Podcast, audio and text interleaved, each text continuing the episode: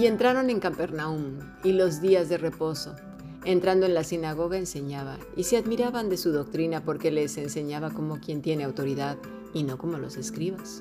Pero había en la sinagoga un, de ellos un hombre con espíritu inmundo que dio voces, diciendo, Ah, ¿qué tienes con nosotros, Jesús Nazareno? ¿Has venido para destruirnos? Sé quién eres, el santo de Dios. Pero Jesús le respondió diciendo, Cállate y sal de él. Y el espíritu inmundo, sacudiéndole con violencia y clamando a gran voz, salió de él.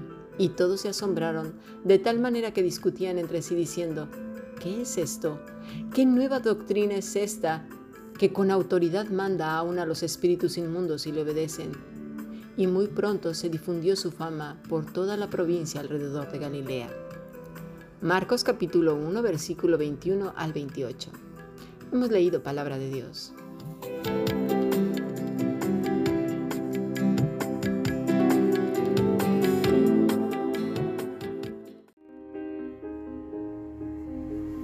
La Fundación Bíblica te invita a participar tanto de esta aula internacional hoy apegados a él, como a sus cursos online en mol.fundacionbiblica.com. También Adoración de Siervos todos los martes a las 7.30 de la tarde España a través de nuestro canal de YouTube. Para cualquier información escribe a fundacionbiblica.gmail.com. Aprendamos juntos del Maestro. Te esperamos.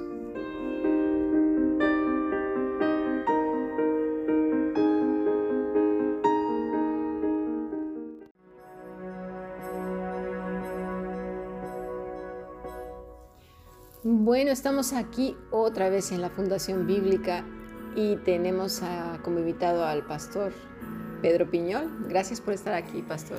Bueno, un día más, es un privilegio enorme estar aquí en la sede de la Fundación Bíblica en Sabadell y estoy anticipando este nuevo podcast donde vamos a aprender muchas cosas.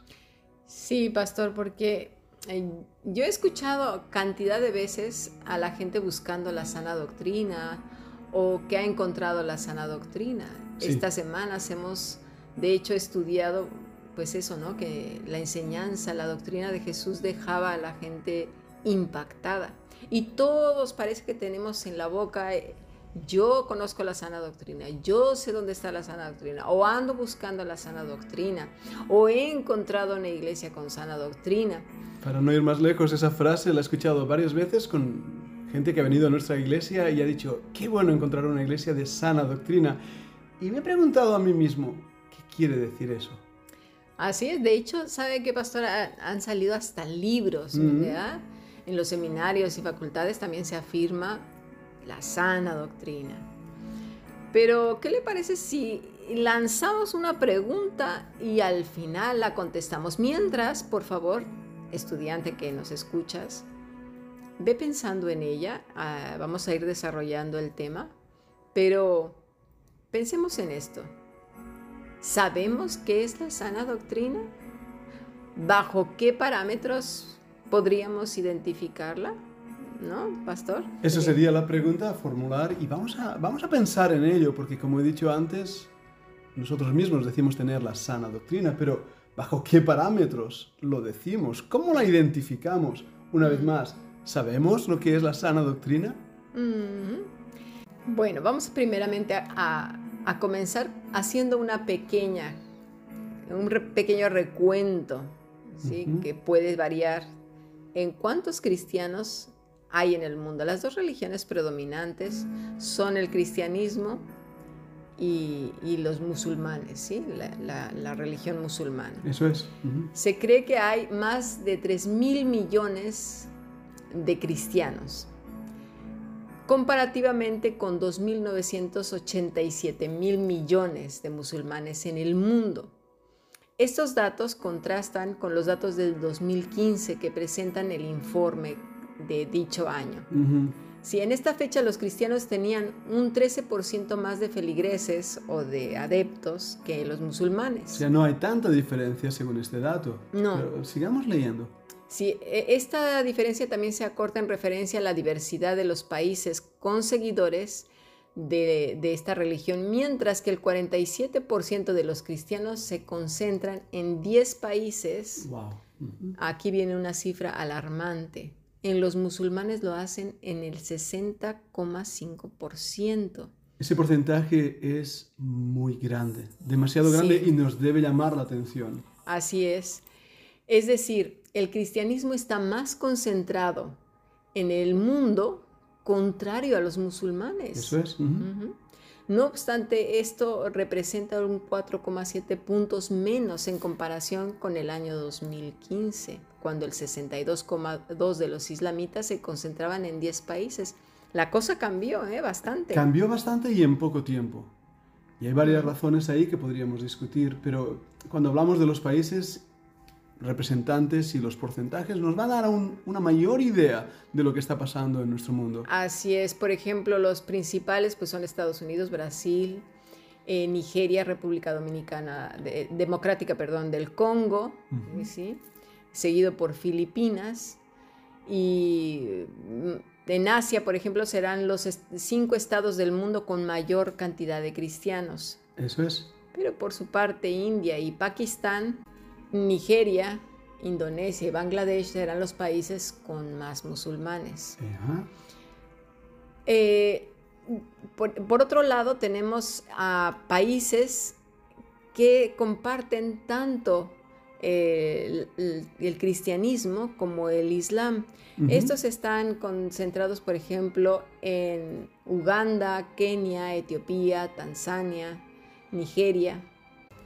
Es curioso, pastor, porque se dice que en, 2060, dudo que lleguemos a ese año, tal y como va la cosa. Ya lo dices bien. Una parte importante de la población mundial será dividida en partes casi iguales entre musulmanes y cristianos.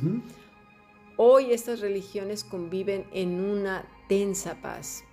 Se ha lanzado en este pequeño estudio que qué implicaciones tendría esta nueva realidad tiene algún significado político, cambiará la forma en que se relacionan estos estados en el, concierto internacional. Y yo creo que sí, pastor, porque según las profecías, eh, los últimos, bueno, ya en la, en la gran tribulación, en la tribulación, la gente morirá decapitada a causa de su fe. Y estas eh, religiones, en los extremos, los extremistas, ¿no? Que vendrían siendo, eh, castigan con, con decapitación. Eso es.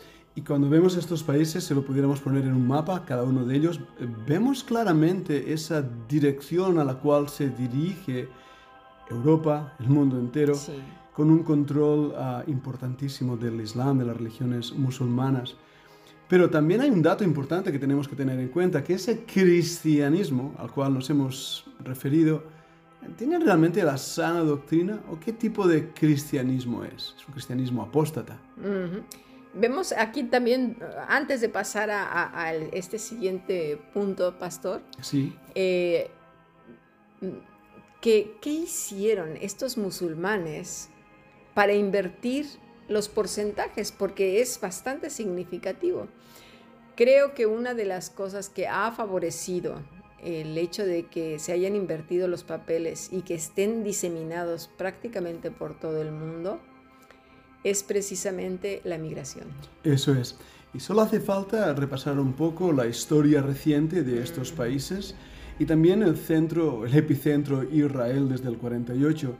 Hemos visto un crecimiento importantísimo de la extensión misionera del Islam. Recordemos que a diferencia del judaísmo, que uno nace siendo judío, tanto el cristianismo como el islam son religiones misioneras. Intentan conquistar a través de su fe. Prueba de ello, la misma historia. Sí, de hecho ya países como Francia ya están prácticamente islamizados. Y Europa va, toda Europa, en el mismo camino. Empezando por Al-Ándalus, me refiero a España, España, que para ellos mismos, cualquier país que ha estado bajo el Islam se considera un país islámico para siempre. Por eso no, no llaman a España España, sino al Andalus. Exactamente. Así que tengamos eso en mente también, pero por el otro lado, como bien ha dicho, ¿será todo este porcentaje de cristianos que ha abrazado la sana doctrina que tanto dicen ellos de cada grupo al cual asisten, ¿qué es la sana doctrina? La respuesta fácil es no, no. Estamos viviendo un cristianismo muy alejado de las sagradas escrituras y aún más, un cristianismo sin Cristo. Es pura cultura, movimientos sociales y tal vez incluso podríamos hablar de cierta postura doctrinal mezclada con el error. Pues yo más bien ahí, y, creo que se habló bastante fuerte las semanas pasadas, ¿no? Cuando levantamos un estandarte al cual defendemos con uñas y dientes en lo que llamamos denominaciones o posturas doctrinales. Ahí está. Y ese es el problema. Si asumimos las palabras de Pablo a Timoteo en la segunda epístola, capítulo 3, desde el versículo 1, ¿quiere leerlo, pastor? Sí, cómo no, déjame leer este pasaje. En 2 Timoteo 3, 1 nos dice, también debes saber esto, que en los postreros días vendrán tiempos peligrosos porque habrá hombres amadores de sí mismos, avaros, vanagloriosos, soberbios, blasfemos, desobedientes a los padres, ingratos, impíos, sin afecto natural, implacables, calumniadores, intemperantes, crueles, aborrecedores de lo bueno, traidores, impetuosos, infatuados, amadores de los deleites más que de Dios, que tendrán apariencia de piedad, pero negarán la eficacia de ella. A esto se evita porque de estos son los que se meten en las casas y llevan cautivas a las mujercillas cargadas de pecados, arrastradas por diversas concupiscencias. Estas siempre están aprendiendo y nunca pueden llegar al conocimiento de la verdad. Es interesante. Eh, eh, eh, yo creo que mucho de esto lo vamos a ver en el, la conferencia. Aquí yo vengo pronto. Exactamente. Y hablaremos más detenidamente, daremos un tiempo para identificar a todos estos farsantes. Eso es. Pero eh, creemos que tenemos la habilidad, ese es el peligro, pastor, que creemos que tenemos la habilidad para distinguir un falso profeta de, eh, de uno que no lo es. Y eso no es cierto, porque están tan bien disfrazados que además eh, las palabras que usan están tan bañadas de espiritualidad, tan todo, que a, una persona la pueden engañar muy fácilmente. De hecho, eh, bueno, no quiero mencionar nombres ahora mismo, pero hay un montón y sus iglesias están repletas. Hay uno que dicen que ya se arrepintió, que, fue el conocido Benny Un buen caso a eh, mencionar. ¿Verdad? E, él mismo dicen, yo no estoy muy segura, eso solamente Dios lo sabe y, es solamente un rumor, no lo sé, pero que ya se arrepintió de haber engañado a tantísima gente. Pero lo curioso es que no ha devuelto nada de lo que se quedó. Bueno, el arrepentimiento quiere decir también restitución, así que hay un buen punto. Pero como hemos venido hablando en estos últimos podcasts, el trigo y la cizaña, el falso evangelio, que la palabra ahí en griego quiere decir uno semejante ahí, muy parecido a, es donde es difícil discernir y distinguir lo verdadero de lo falso. Así es, y en este texto que acabamos de leer, la tendencia en estos últimos tiempos es más a la apostasía y un sinnúmero de herejías al punto de confundir a las personas. Y aquí cabe hacer un apunte porque los más vulnerables son aquellos que prefieren escuchar a otros que a las escrituras. Otras veces son los más pequeños en la fe. Por ejemplo, los que aún en su corazón pues están más apegadas las cosas de este mundo, que incluyen objetos, dinero, personas, salud, posición social, la posición académica, que es lo que le da valor para ellos, ¿no? Y no Cristo. Problemas de aceptación, victimismo, vicios, trastornos mentales como el trastorno de ansiedad, el trastorno depresivo, trastornos varios, demencias. Estas son personas vulnerables psicológicamente, pastor, y, de verdad que, Dios se los demande. Totalmente, y fíjate el abuso hacia estas personas vulnerables, mm. a estos pequeños, y recuerda las palabras del Señor hablando de los niños, que cualquiera que es piedra de tropiezo para estos niños mejores fuera atarse una piedra de molino y echarse al mar.